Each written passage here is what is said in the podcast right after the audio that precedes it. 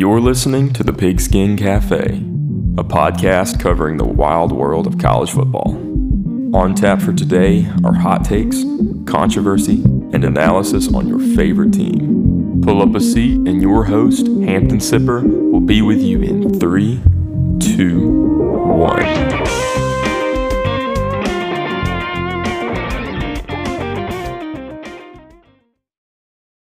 And we're back. Welcome into the Pigskin Cafe. My name is Hampton Sipper, and I'll be your host this evening, talking a little college football coaching carousel. And who better to do that with than the correspondent at large himself, Graham Haney, the Reddit extraordinaire himself, who usually sticks to the NFL pod, joining us tonight, Mr. Chase Haney, and making his glorious return, Big Papa Shep. Auburn, how's it going, man? Man, I'm glad to be back. I'm alive. I'm coming with the hot takes. Um, you know, really, I, I guess I've been down and out ever since Dan Mullen's wife quit kissing players. It just really, really put a damper on things. Well, she did no way to brighten people's day. That is for sure. Um, but uh, we're glad to have you back and glad um, you can talk a little college football carousel with us. But before we do that, Let's give a quick shout out to our guys over at Play Action Pools and go to the leaderboard. Graham, you were at number one. You were in yes, first sir. place with 95 and a half points. Kyle is right behind you.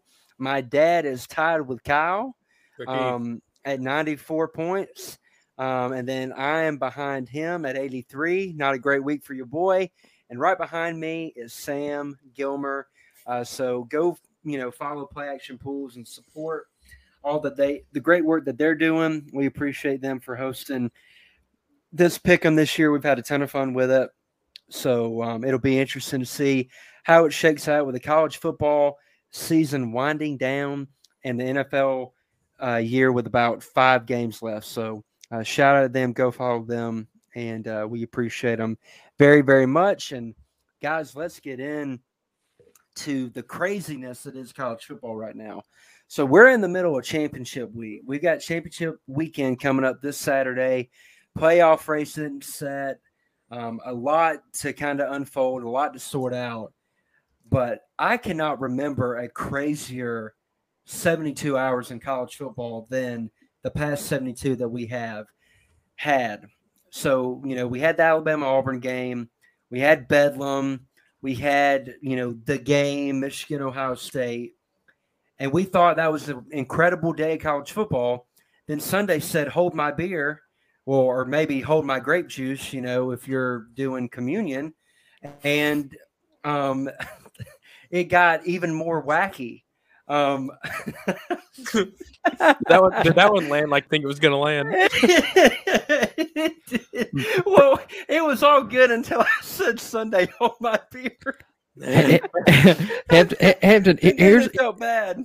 Go Hampton, ahead, Graham. Here's what I'm thinking. I'm thinking uh, a lot of people, you know, Iron Bowl rivalry week, they were holding their bill on Saturday. And uh, if they were able to like get out of bed Sunday morning, then maybe they could take the grape juice. But uh, yeah, man, what what a day! What a day! Um, but it started out, um, you know, I believe Saturday night with you know reports confirming Lincoln Riley going to LSU. But then we get the news on Sunday that he is ditching Norman. He's going to USC. Yesterday, we find out Brian Kelly is going to LSU. On Sunday, we also learn that Billy Napier is going to Florida. Um, so there's three monumental coaching hires, coaching shakeups um, that have happened across the country. Um, I don't think I'm missing any um, other big time hires off the top of my head. Um, but Shep, since you are joining us for the first time in a while, I want to start with you, man. What do you make of the movement across the college football landscape, and who do you think? Which school ultimately had the best hire, in your opinion? Oh, see, um, I think that's a tough one. I think there's um, really, when you look at the landscape of college football, in my opinion, um, the the greatest move that was made, um, and arguably the safest move um, that was taken was probably Lincoln Riley to USC. Um, I think it it gives him an opportunity to live in a place that he's recruited heavily, um, that he's really getting most of his recruits from Southern California. It allows him to live in a place that has some excitement, some action. I mean, the bonuses that he has with his contract itself is just absurd. I mean, like a million dollars in sold homes, six million dollars in in a home in Los Angeles, and then private jet. I mean, you can't can't really compare with that. And to get away from the possibility of having to play in the SEC every week, um, I think is something that's huge. I think it's huge that Alex Alex Grinch went with him. Um, so it's really, I mean, it's really going to be Oklahoma at USC. And let's be honest, like, is the Pac 12 as good as the Big 12? Probably not. So I think it gives him a, uh, a clear shot and a clear future into um, the college football playoffs and really just allows allows himself i would say a little more freedom in the sense of recruitment because i mean how many times are you going to turn down usc um, to go to Oklahoma when NIL's out and California can basically offer you any kind of money you could you could want. I think that is that's the biggest move. I think that's the easiest move and the best move. Um, and then thinking about like the landscape as a whole of college football and coaches, I I think it's I think it's more so opportunity.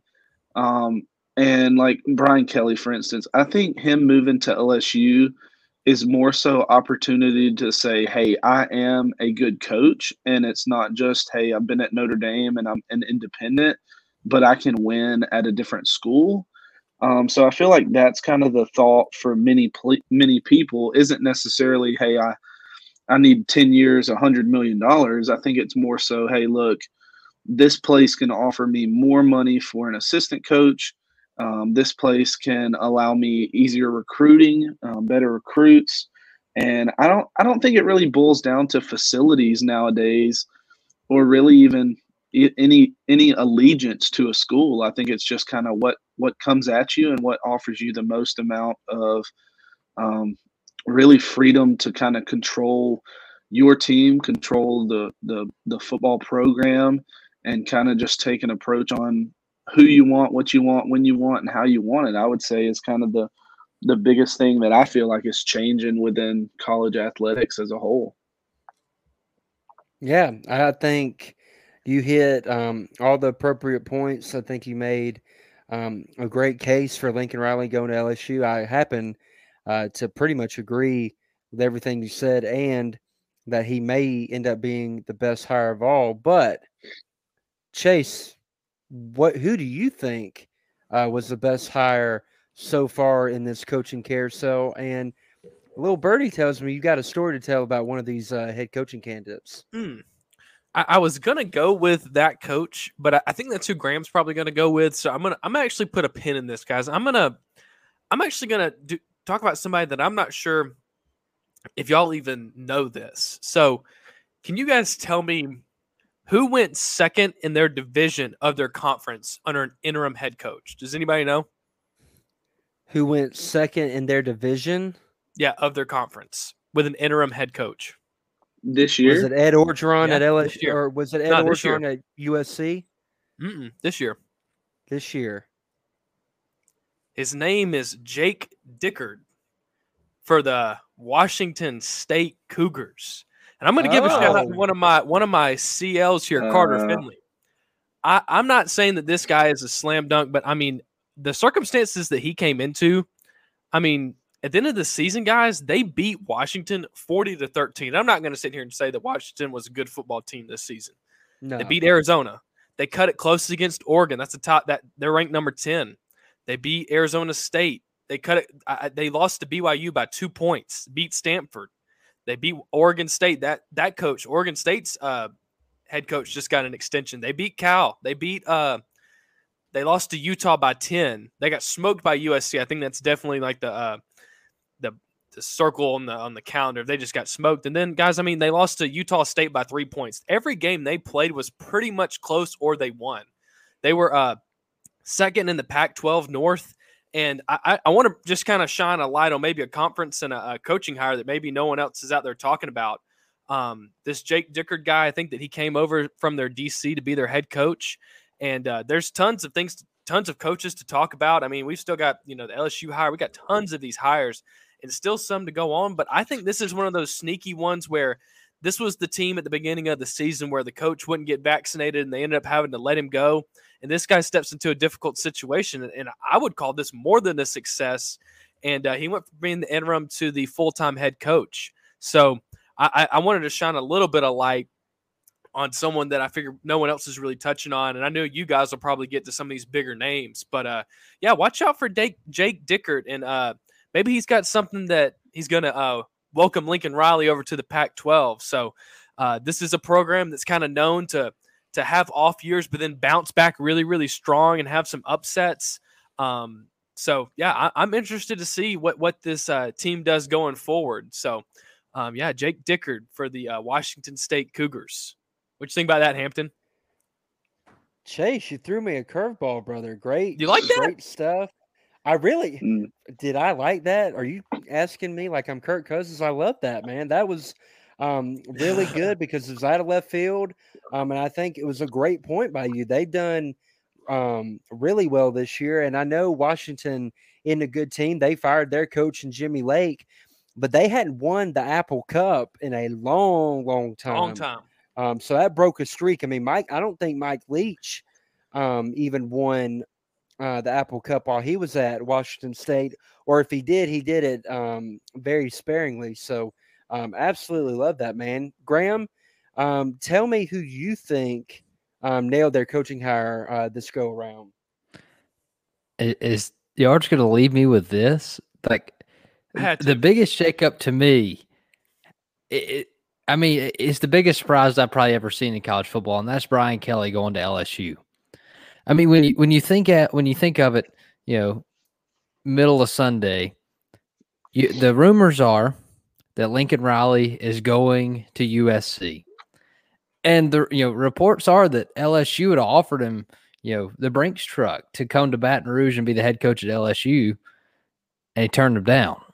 And so for a brief a brief stint of time, everyone was thinking, man, LSU has struck out again. This is the second time they've struck out you know, a few years ago, whenever they uh, ended up hiring uh, Ed Orgeron, the guy that they were going after was Tom Herman, who uh, ends up becoming the head coach at uh, at Texas. And um, obviously, yeah, we don't know how the circumstances have changed, but uh, you know, that that didn't seem like a big you know swing in the miss as of now. But at the moment, it was like, man, LSU's a great program, and people are just passing it up and LSU is able to pull away the winningest coach in Notre Dame history, Brian Kelly. And to me, that that just that just speaks to the athletic department, the potential that LSU has that a coach would leave the place where he has won more games than anywhere else, than anyone else, excuse me. A place that you know, if stuff happens right this weekend, Notre yeah. Dame could be in the playoff and he is leaving that to go to a team that is, um, you know, I guess a rebuild, sort of, in LSU. Ah, LSU yeah. has the talent, but the results on the field didn't translate that talent. And so things have to change between um, the old regime and Edo and the new regime and Brian Kelly. But to me, that has to be the best hire. And the fact that when everyone had lost all hope, when they felt like the uh, the you know the mat had just been you know ripped out of them, and there was nowhere to go, they steal Brian Kelly away from Notre Dame. I think that has to be, I mean, honestly, the biggest surprise that I've seen in college football in a home run hire. A, uh, I'll, I'll talk about a different guy now. And this is just oh, quick, We're going to go two for one, are we, Graham? Hey, I'm doing two for one.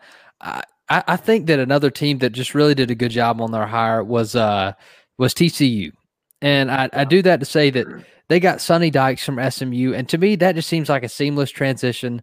Like you didn't like, you know, Gary Patterson had been there for 20 years, and you know, it was obviously kind of time for him to, you know, hit the road and for somebody new to come in. I think Sonny Dykes did a great job at, at SMU and was seamlessly transitioned to TCU, same area, and uh, you know, and will be successful there. And so, I, I, those are the two guys that I think uh, were you know two teams that you know really did a good job. They didn't um, you know overthink their hires. They they saw what was in front of them and they made the best guy uh, their head coach that they could. Hampton, I, I want to hear your picks, man. Uh, we've talked about Lincoln Riley and uh, this seemingly unnamed, unknown coach, uh, Jake Dickert from Washington State. th- then we have Brian Kelly going to LSU. And I mentioned just uh, you know, I, I mentioned this guy, uh, Sonny Dykes going to mm-hmm. TCU. Hampton, I want to hear like your thoughts on you know all those guys. You know, what what do you think of our thoughts? And uh, you know, tell me what what you think. Who made the best hire this offseason? Well, I'm I'm with you on the TCU hire. I think that was yeah. a really good hire by them, and I liked SMU going out and getting Rhett Lashlee yeah. to be their head coach. I think that was a good hire. Go ahead, yeah. Chase. Did, did you did you see the video? I heard about the video whenever he got introduced. Did you see or hear about that? I did not. Tell me about it. That, so so Jeb was actually telling me that whenever he got introduced, they kept like like he was talking, they would like pan to the players, and they weren't really excited. I I, t- t- I mean, I'm convinced that I would be really excited as a. Uh, I mean, as, a player, like, why would you be excited if you're sitting at SMU's room and they're introducing this new head coach? Like, I guess, kind of sell the audience on why they should be excited. I thought this was a great hire. Yeah, absolutely. Well, um, I think he's done a really good job at Miami the past few years as an offensive coordinator. Um, he did well, I believe. Um, he was the offensive coordinator at SMU under Sonny Dykes before yeah. he went to Miami, and he did yeah, really well correct. there. Set all types of records. Um, and after he kind of, um, I mean, he did well at Auburn too. Um, now, whether or not he was actually calling the plays or not is uh, another story for another day. First couple of games of the season. Yeah, typical. Um, for, yeah, first but, couple um, drives. Yeah, even better, Shep. I, I um, think but, you. you know, I think you just mean practice. Is that what you're? Is that what you're talking about? No, yeah, we're talking about spring game, game, not practice. spring game. Um, yeah. yeah. but no, he did well at SMU as an OC. Did well at Auburn, and then at Miami. You know, they've been dealt a tough hand this year. D'Eriq King gets hurt. And that Tyler Van Dyke kid has been apparently um, balling. And I think that's directly attributed to the job Rhett Lashlee's done. So good hire by them, uh, by the SMU Mustangs as well. But um, quick note on Lincoln Riley and Brian Kelly. Lincoln Riley, um, I think, I mean, I think that's a home run hire for USC. He's going to be able to recruit really well. Um, now, Lincoln, we weren't born yesterday. Don't give me the narrative that you were not thinking about this job until after the Bedlam game and you knew nothing about it. Oh that yeah, absolute. That is an absolute farce. I mean, I've got a pasture to sell you in Arizona, oceanfront property. If you want me to believe that you hadn't been thinking about this for at least nine months, when all your 2023 recruits, especially offensive skill guys, were from the state of California. They were all West Coast guys. So I don't buy that. But USC made a good hire. He'll kill it in the Pac 12. He totally dug the SEC, but I can't say I blame him. Okay. So that's my take on Lincoln Riley. Go ahead, whoever no, um, it, is going to chime in.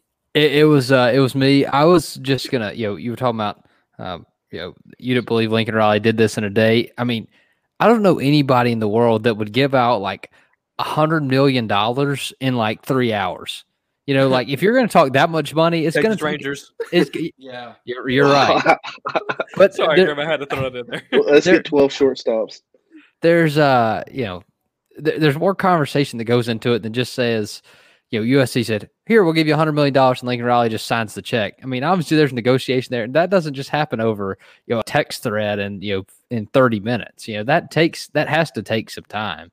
Um, so whether they were officially negotiating, um, you know, for weeks, I doubt it. But there was probably back channels open, um, knowing that Lincoln Riley was uh open to change.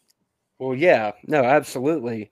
Um, and I mean, this tweet says it all. Lincoln Riley, the first time I spoke with USC was very early Sunday morning. So USC and Lincoln negotiated the purchase of three houses and a private jet use within 12 hours, along with the details of his contract. Yeah, that makes sense. But um, I can I can kind of get on him and Brian Kelly for that matter for how they've handled the transition, how they left people in the dark and kind of left you know in the night. Um, I don't think they've handled themselves very much or shown very much commitment to the teams that they were coaching. Um, so, you know, that's another diatribe for another day. Let me let me can I hop in for a second? Hold on, just yeah, hold on, just a minute. I'm gonna yeah, I'm gonna give my thought on Brian Kelly really quick. Um, I thought um, good hire by LSU as a football coach. I think um, the guy's done a really good job at Notre Dame. Um, you know, tough academic requirements. He's recruited well. Um, they're always a tough physical team. Always develops a good offensive line. Um, and I think he'll do well at LSU. I'm a little worried about the fit. The guy doesn't really seem like a Louisiana type football coach, and they're weird. That Cajun culture, that fit, that means something down there, and I just don't know how he's going to fit. Um, especially, and you talk about Lincoln Riley handling how he left bad. Brian Kelly on a whole another level when he talks about his limitless love for his players, but sends like a group text out. Oh, I'm sorry you found out through the media, not through me. Um, didn't tell any of his assistants. So, um, and talking about a picture that didn't, the players that didn't look happy for him to be there. When he, LSU put out a tweet earlier um, of him introducing himself to the team, and they looked, um, they did not look thrilled. I'll just say that they looked uh, uh, pretty upset by the news, but I think he'll do pretty well there. Um, I just I'm interested to see um, kind of how he recruits um, and really how he fits down in Louisiana. But Chase, I want to hand it off to you because uh, you had something to say about Brian Kelly. But after you're done with that, I think we need to talk about one of the other coaching dominoes that fell this weekend. Yeah, totally, man. I and I think that's great analysis on your part. I think that uh, one thing uh, we we've kind of talked about this. I think just in our like just in our friend group, man. Of like, well, I think that I would argue that there might be a right way to leave a program and leave the players that you recruit. I, I get all that, but I don't know if there's a good way to do it. I think there's a right way. I think there's a you go in front of them, you tell them first, but I don't think I don't think that's a, a an easy conversation. And I really wonder at the end of the day if it's almost like, hey, look, I, I'm not going to be here and you're going to be mad at me either way. Like there's some respect lost, but you're not even going to be Uh, like around those players. And, and I get how that's dirty.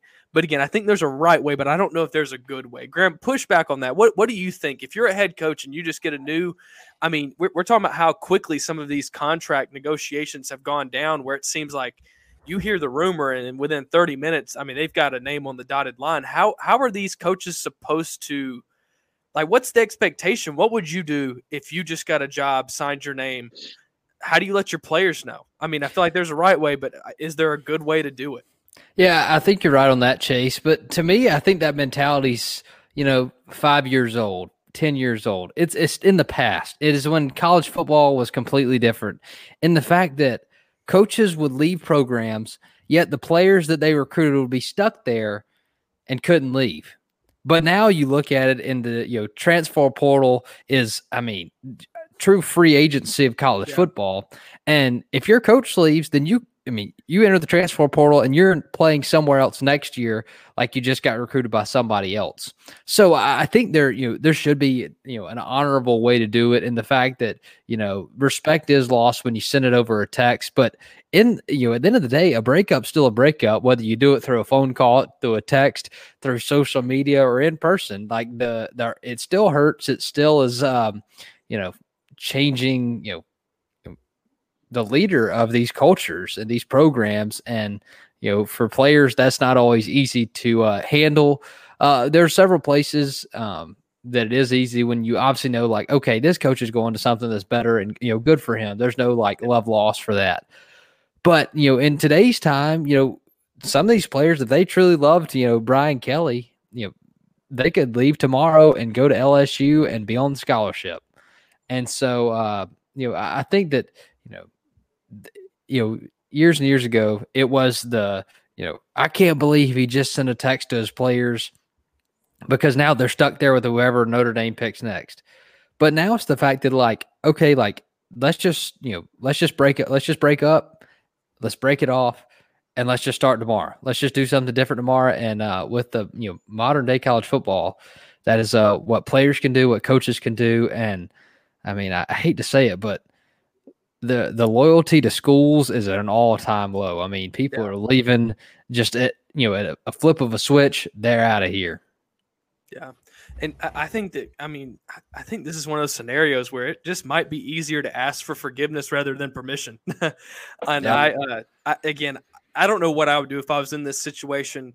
Um, I think that you do lose a lot of respect whenever you you go out like the way that uh, Brian Kelly and Lincoln Riley. I think that you lose a lot of respect, but at the end of the day, the result's the same. I think within a year, um, we, we, somewhat remember this, but it's more about like if he goes to USC and he goes to LSU and he wins football games, that seems to solve a lot of problems. And I, I want to tell you guys a, short story um, I, I, think that a lot of people have this perception, and and I, and Hampton, maybe you. Can, I'm gonna I'm gonna actually bring you into this because I think that Brian Kelly often has this uh like he's this I don't I don't know the right word for it, but kind of this class act of a head football coach. yeah.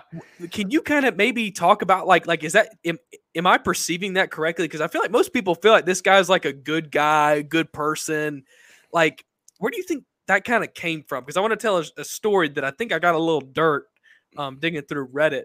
And uh, where, where, first of all, where do you feel like that kind of comes from? Is it just kind of perception, or is there is perception reality, or what do you think? I think it's the Notre Dame, yeah, shine. You know, Notre mm-hmm. Dame's a Catholic school, um, and I think you know the connotation of the head coach of Notre Dame. You think of a stand up class set guy.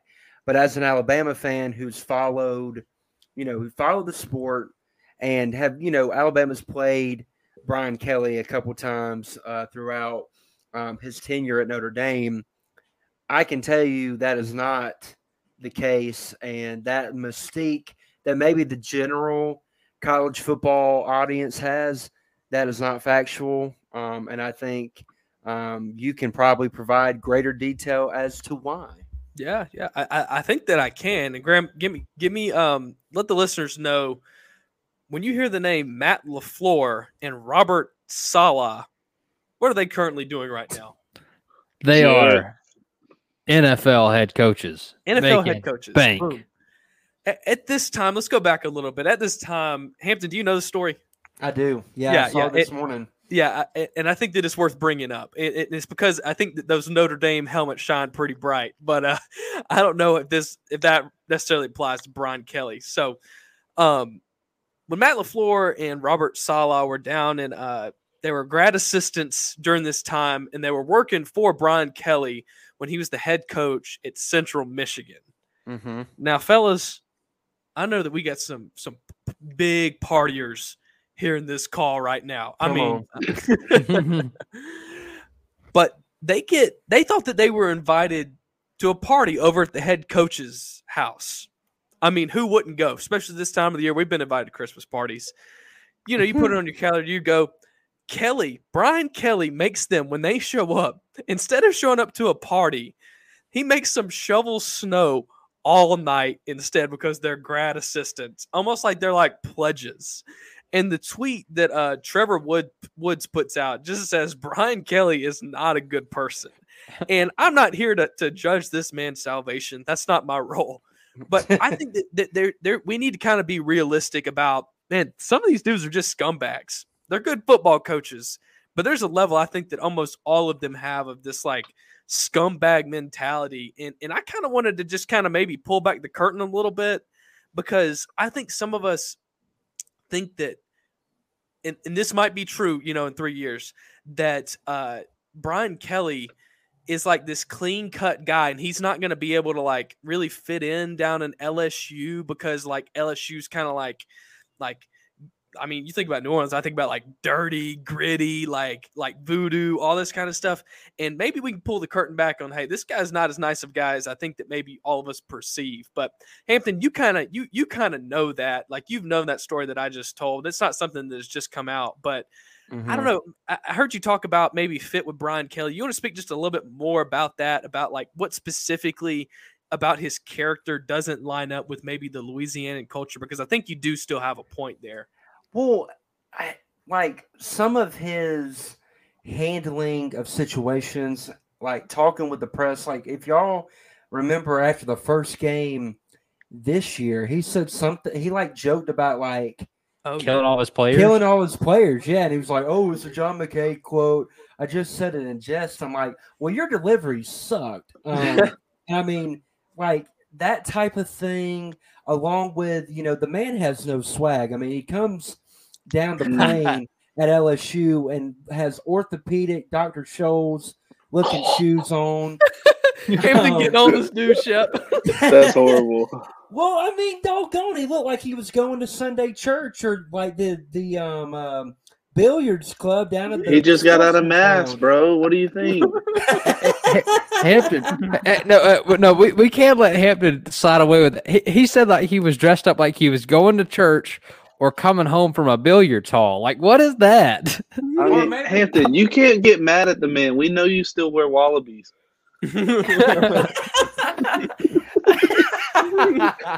Yeah, for yeah, for sure. I, I still have wallabies. I don't even know they made those anymore. Um, but not like for real. The the clothing thing I don't think has an effect, but I think his handling of players, um, and he's just not a charismatic guy. Like he's very um matter of fact and more, you know, more so than that. And I know all that's like superficial. Schematically, I think he's going to have to alter his offensive approach because he's very much a a pro style guy. Run the football, twelve personnel, two tight ends. Um, not he, you know, he's never really had a playmaker at quarterback um, that is just you know kind of transcendent or anything like that. Um, and I think it, to compete in the SEC, he's going to have to elevate or maybe adapt a little bit with that. Um, I know he's going to get more talent being at LSU naturally, um, and that will help him. But also, he hadn't played um, near the grind of a schedule that um, you know a team in the SEC plays. I mean, Notre Dame, other than I saw a crazy thing, other than like Cincinnati, I think all the other teams they faced were like two of them were six and six, um, and then the rest were like you know, six wins or less. I mean, that's just that's not a league competition. In the SEC, you're going to be going up, you know, against the best week in and week out. So it'll be interesting to kind of see um, how he responds to that and kind of um, how he meshes down there. But I want to talk um, transition a little bit and talk about who we think Notre Dame and Oklahoma are going to hire uh, to fill the you know vacancies of Brian Kelly and Lincoln Riley, uh, respectively. But I want to give a quick thought on Billy Napier being hired at Florida. Um, I think this was a good move by Florida. Billy Napier's bided his time. He's been patient, um, and he's done an incredible job at Louisiana. He's recruited well. I know think he knows how to build and manage a program. Um, I think this is a really good hire by Florida. But if you compare it to the other two or three, um, it's not the splashiest, but maybe in the long term, um, you know, it may work out best for them. I just don't know um, from a recruiting perspective. I don't know if he has the cachet um, or the status to kind of be or had the type of pool that he, you know, a Brian Kelly or a Lincoln Riley has. So that's kind of my thoughts on Billy Napier. But uh, Chase, I'm going to go go to you. Um, who do you think? Um, Notre Dame and Oklahoma should hire, and then give your quick thoughts on uh, Billy Napier before we get out of here. Yeah, man, I think I think the Napier hire, I think it's a, a solid double. Um, good good way run. of putting it. it. It's it's not a home run, um, but I think right now, dude, they're looking for somebody who can just be consistent, dude. I, I think that realistically, if they had a guy in there who could could I don't know, maybe go six and six and then go, you know, eight and whatever, eight and four, whatever it is. I think that they'd be pretty happy just to see their program maybe even go steadily in the right direction. They've just had so much inconsistency down there. And uh, honestly, I, I think Florida's too good of a program for them to kind of go through what they've been through. So it'd be fun to see them kind of get back on track. But uh, you said, uh, who'd you say? Notre Dame and who, who was the other one? Um, Oklahoma. Oh, Oklahoma. Yeah, you're right. I'm sorry. Um, man, I hadn't put much thought into the Oklahoma one. Maybe you guys start talking, and I might, I might uh, have something. I, for I, I think that they were talking about Notre Dame's. D, no, no, no, no, no, no. They were talking about Clemson's DC, correct? Brent Venables, yeah, yeah. yeah I've, I've heard his name a lot. Uh, Graham, I might put a pin in that. Let you talk about him. But uh, let, let me get let me guys. I'm gonna actually tell you who's gonna be the Notre Dame head coach. Y'all ready? Tell it. Tell it. Jake Dickert. I, Go this, tell this it on the what, mountain, baby. I, I, I got I gotta I gotta set this one up a little bit, fellas. So I think this is what's gonna happen. I think Oklahoma State beats Baylor in the Big 12 championship. Much as that hurts me, I think they beat them. And this this is I got to this is how I got to set it up. So I think they beat them in the Big 12 championship. I think that they bump Cincinnati out. I think ah. they bump them out out of the playoffs. I think I think that Oklahoma State gets in. I think that Luke Fickell says this is the best that I've done, you know, two years back to back. I still can't get in. This Notre Dame job is calling my name. They're offering me. They want somebody who can recruit up there. I think that they hire Luke Fickell. And I think mm-hmm. that's exactly how it goes down is that he just cannot like you could go to Notre Dame and automatically be in the conversation like they kind of already are, but you have the name recognition to get in. So I think that it's I think it's Luke Fickell at mm-hmm. Notre Dame. I know he, he keeps saying he's going to stay there, but I just I don't I don't see. I mean, is he going to wait for Cincinnati to go to the Big Twelve and then like that's when he's going to make his run, or does he have to always kind of like go undefeated? Like I just I think that there's an easier path. I think there's more money to be made, more money to spend on assistants, but uh, I don't know. Graham, what do you think? What do you think about uh, what do you think about Oklahoma? What do you who do you think who do you think goes there? I'll tell you the guy that should be there is already there.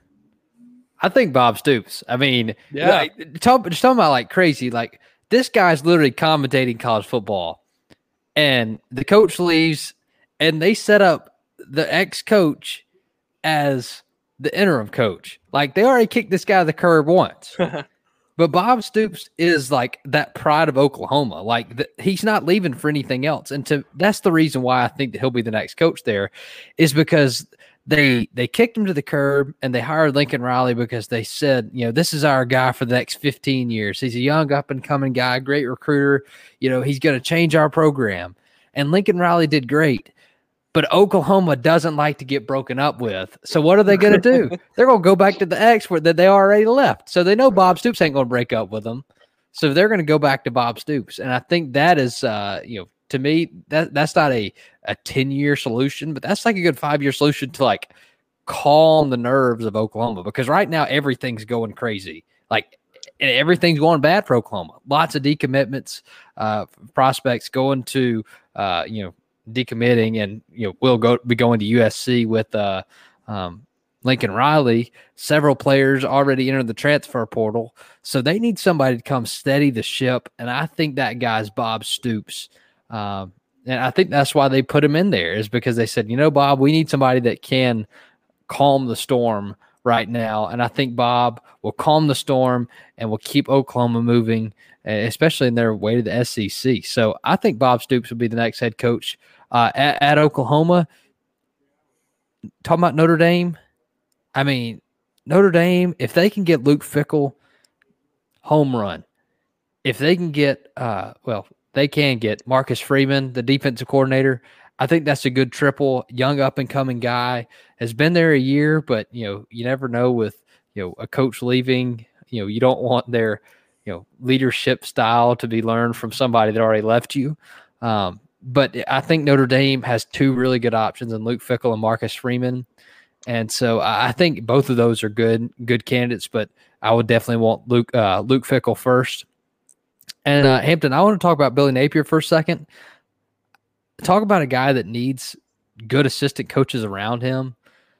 I, I like the Napier hire uh, from Louisiana to Florida. but that is a big, and I'm all capital letters big, big. jump. That is a big jump from going Huge. to a, going to a place where Louisiana, they want to contend for conference championships. They want to be good at football, but you can lose two or three games a year, and we'll be okay with it. Going to a place in Florida where, if you have one off year, they're going to be calling for your head. I mean, they're going to take it and so that is some high expectations. I, I know that. Um, well, I expect that Florida will be patient with him to kind of get things back to, to way that to the way they spo- they should be and they're supposed to be. Um, but you know, just talk about a guy that needs really good assistant coaches around him.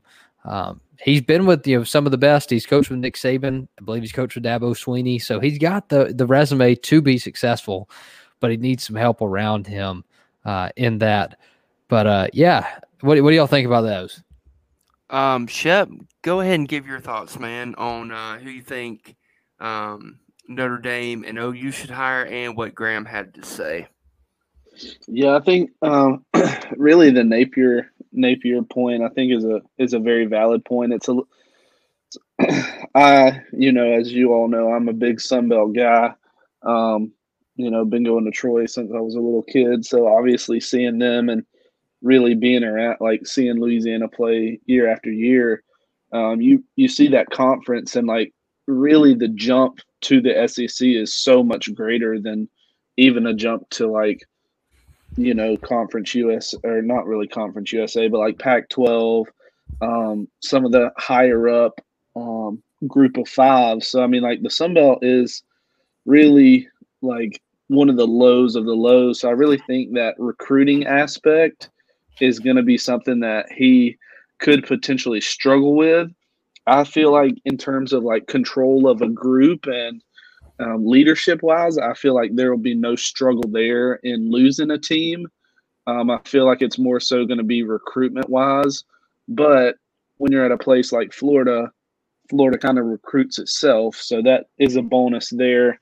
Um, talking about Notre Dame, I think it's interesting uh, the Luke Fickell idea because I think there's a very valid point there that really, if you're going to be the head coach at Cincinnati, yes, you can be undefeated or you can have one loss, but you're probably not going to be in the college football playoffs. I mean, let's be honest. If this year, if some of these top schools didn't really turn out like it has this year in all madness like commenced basically. Like would cincinnati even really be considered?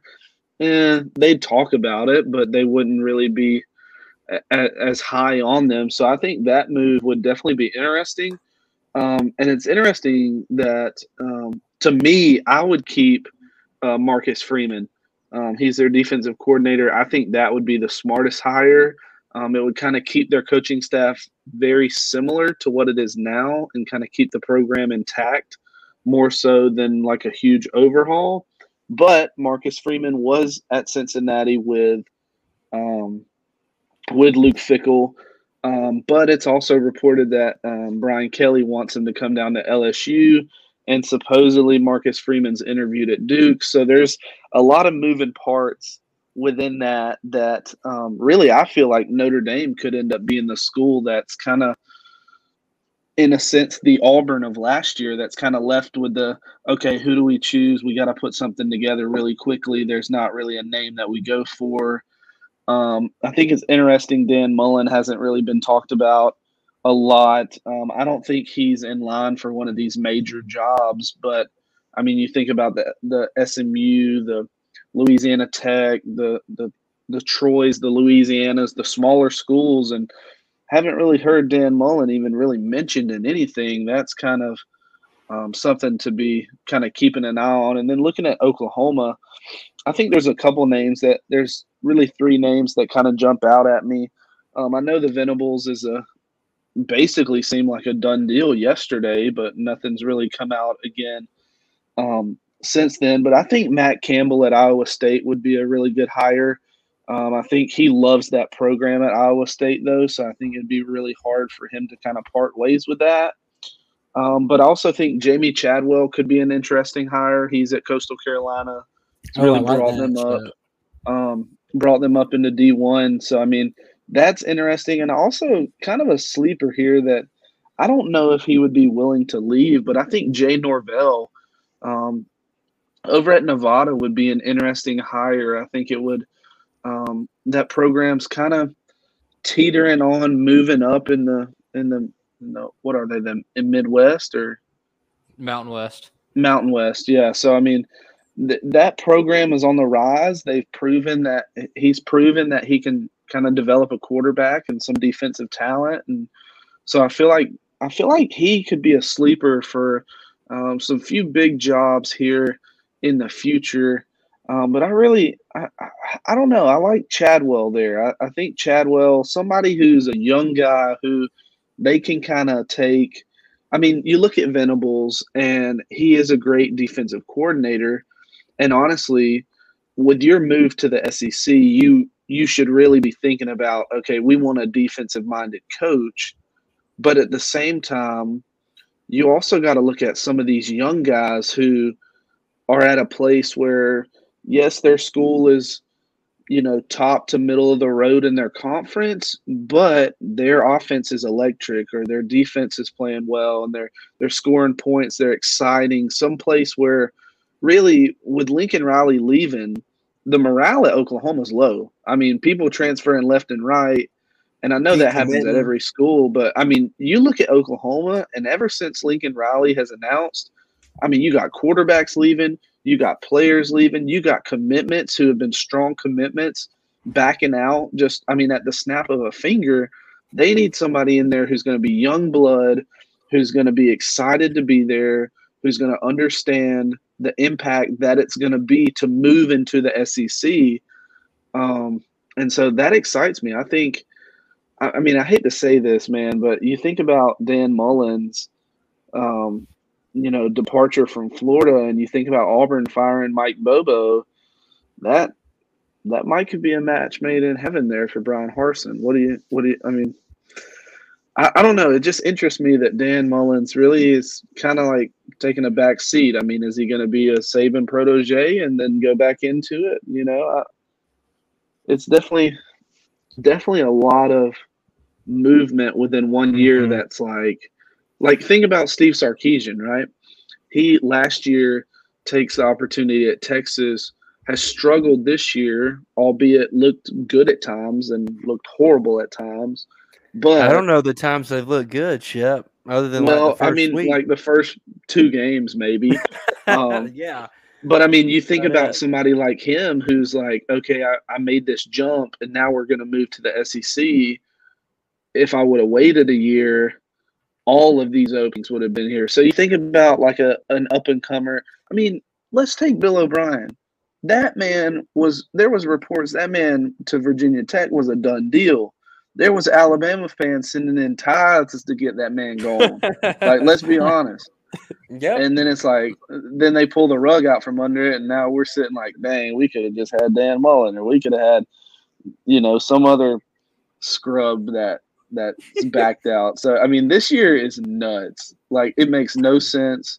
You can't even like you can't even begin to think about the phone calls behind the scenes that have have gone on. Like there's no telling how many people called Lincoln Riley for openings.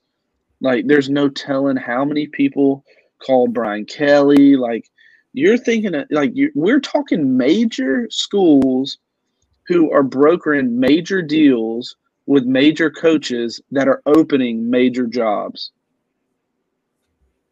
I mean, it's just nuts. Mm-hmm. No, absolutely. And um, I really don't have a whole lot to add. I think Luke Fickell is the number one priority at Notre Dame. I like the Matt Campbell, um, you know, potential. I know he's done well at Iowa State, built that program from the ground up. Um, and I really think he's kind of reached his ceiling there. Um, so, but I think Luke Fickell's the guy, and I think that's ultimately where he ends up. If I'm OU, um, I try to make a run at Lane Kiffin. I would try to get Lane Ooh. Kiffin to go to Norman. Um, maybe keep one of Rattler or Williams around and kind of, um, you know, I I think he fit in well there. Um, the facilities, the money that they would put behind him. Um, so, you know, I think he would be a good fit there. Um, but honestly, I if I'm if I was Florida, and I don't know if they did or not, but I would have gone after Aranda. I said that last whoa, week whoa, on our whoa, show. Whoa, no, no, chill, chill. I, I know, I know, I know. Soft subject. Um, but I would go after him. I think he's one of the hottest coaches out there. Um, and I think um, his, um, you know, his improvement this year from year one to year two with Baylor, I think he could do that pretty much anywhere. Um, he's that type of coach. So it's going to be interesting to see how it all shakes out, guys. But uh, before we get out of here, anybody got anything else? Are we good to wrap up the show? Hey, let me let me let me throw one more out there. Are y'all cool with that? Uh-oh. Yeah, no. go ahead, buddy. Dude, Chip sorry. Lindsey's not getting another job. this is this is what do you guys think about uh man, so I actually thought that I thought that whenever uh, Graham help me out with this guy's name that came from uh, Joe McGuire, the guy who goes to Texas Tech, um, Joey McGuire, who was a very good high school um, football coach in the state of Texas, came to Baylor under Matt Rhule and uh, whenever Matt Rhule left, he actually got an interview as the head coach. I think he might have been the assistant head coach with Aranda, and he seems to be Texas Tech's guy. I am really interested to see how that turns out. I, I think we, we we hear a lot of uh, you know assistants to head coaches or like even you know the occasional optimistic uh, what would happen if like a NFL coach came to uh, came to college, but this is a high school head football coach that uh, that has kind of made his way through the ranks, and he's now at Texas Tech. And I thought that this dude actually nailed it because uh, their OC Sony Chumby. Um, Sonny Cumbie. Cumbie. Um, he he uh, he said that he was going to stay with Texas Tech, but now he's taking the uh, Louisiana Tech job. Um, I almost want to put a pin in, just like this is an interesting hire. This is a very interesting hire. Hampton, do you have any thoughts on this? No, I do not. What about you, Graham? I, mean, so I don't know much about it. Of course, Hampton doesn't know about it because he doesn't really keep up with the Such wide world of college. SEC bias. He, he doesn't Graham, keep up with the wide world of college football like some of us do. He is uh, strictly honed in on uh, Alabama. Um, but uh, I, I, think that that's a you know for Texas Tech that's a a grand slammer bust kind of hire. Yeah, like it, it is. We, you talked about you know these other coaches are solid doubles, triples, home runs. I think that Texas Tech's trying to hit a grand slam by hiring a guy that doesn't have coordinator experience, that nope. doesn't have collegiate head coaching experience. You know, it was very successful in high school and you know was able to translate that to a uh, a college job, but respected enough to be an associate head coach for uh, you know two coaches uh, at Baylor and you know two really successful uh, you know teams in those years. Um, so Texas Tech, you know, they fired a guy that was yeah, had a winning record, like was like five and three, and they fired you know Matt Wells like on his second year to go after um, this McGuire guy from Baylor. So I think it's a grand slam kind of hire that it, it, it could end up working out really well for Texas Tech, but it could be uh, a big strikeout, especially with them already losing um, Sonny Cumbie and having some of that staff shake up um, it'll be interesting to keep an eye on that um, to see what Texas Tech does if they're you know kind of relevant in the next you know two or three years. Graham, do you get this? Is the last thing I got. You get the impression that he showed up and he had this really good pitch where uh Sonny so, so how do you say it Sonny Cumbie um Sonny like, Cumbie he uh did you get the impression he showed up and it was like had these guys on board? And he's like, yeah, like I'm vibing. Yeah, dude, let's build something special. And then like about day three, he's like, oh no, this dude's an idiot. Do you kind of get that? you kind of get that vibe? Like I don't know. I think am I trying to make too much? What do you think kind of happened to where they split off? Was just a better opportunity? No, I, I think it comes down to this. Um, you know, Sonny Cumbie was the interim there and did a, a, pretty good job in his time at you know as the offense coordinator at Texas Tech. So for him, it was you know like the safest option to say I'll stick around next year to be the offensive coordinator. You know, try and build on our success. You know that way, at least have a paycheck next year. but I kind of figured he would be looking for other opportunities because you, you know not very many people like coordinators choose to stick around after they've been passed up for a job. Um, so I think Louisiana Tech was kind of the first person that called his number, and uh, and and they were able to to figure out something um, that way. So to me, I, I, don't think it's anything against McGuire. I think it's just you know Sonny Cumbie you know felt overlooked, so he was going to go somewhere where he could be the guy. Makes sense to me. Hampton, back to you with the news. I, well, Hampton, Hampton, before you wrap up, I'm sorry, I, I just got to ask one question for uh, for a man in the heart of Texas here. Um, does Sonny Dykes leave in SMU to go to TCU? Chase, do you do you think that makes sense? Do you think he was at a place where he kind of reached his his max and TCU offers more potential, or what do you what do you think was kind of the reason to jump ship there? Dude, I, Graham says that this is like a step up, and and maybe he can kind of speak more. Man, I don't see that. Yeah, I I'm kind of with you. I'm not. I'm more familiar with SMU than I am with TCU. Same. But dude, I, and I think just because they're kind of our rival, I think I'm kind of bi- like biased like of TCU. I, I don't really like them. I don't really like their stadium. I don't like their colors, but I I don't I don't feel like this is. I mean, you're in the same state, so maybe that's good. But this isn't like a Houston to TCU. Like I don't know. It, it, it just didn't really make sense to me. Grant, how did you? I don't know. How, how do you kind of justify this move that uh Sonny Dykes made? Sure. So uh, you know, whenever sure, sure, sure, sure, yes, yes, sir. I mean, just put it on a tee for me and let me swing. Um, so Texas and Oklahoma go to the SEC. That leaves the Big Twelve, you know, wanting to add uh, add teams. And who was left out of that? A big Texas school that we thought would take the next step. That was having a really good year this year. That's SMU.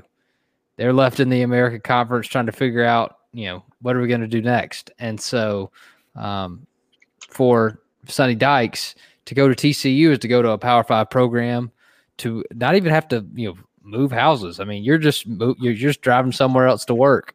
um, TCU has you know higher upside.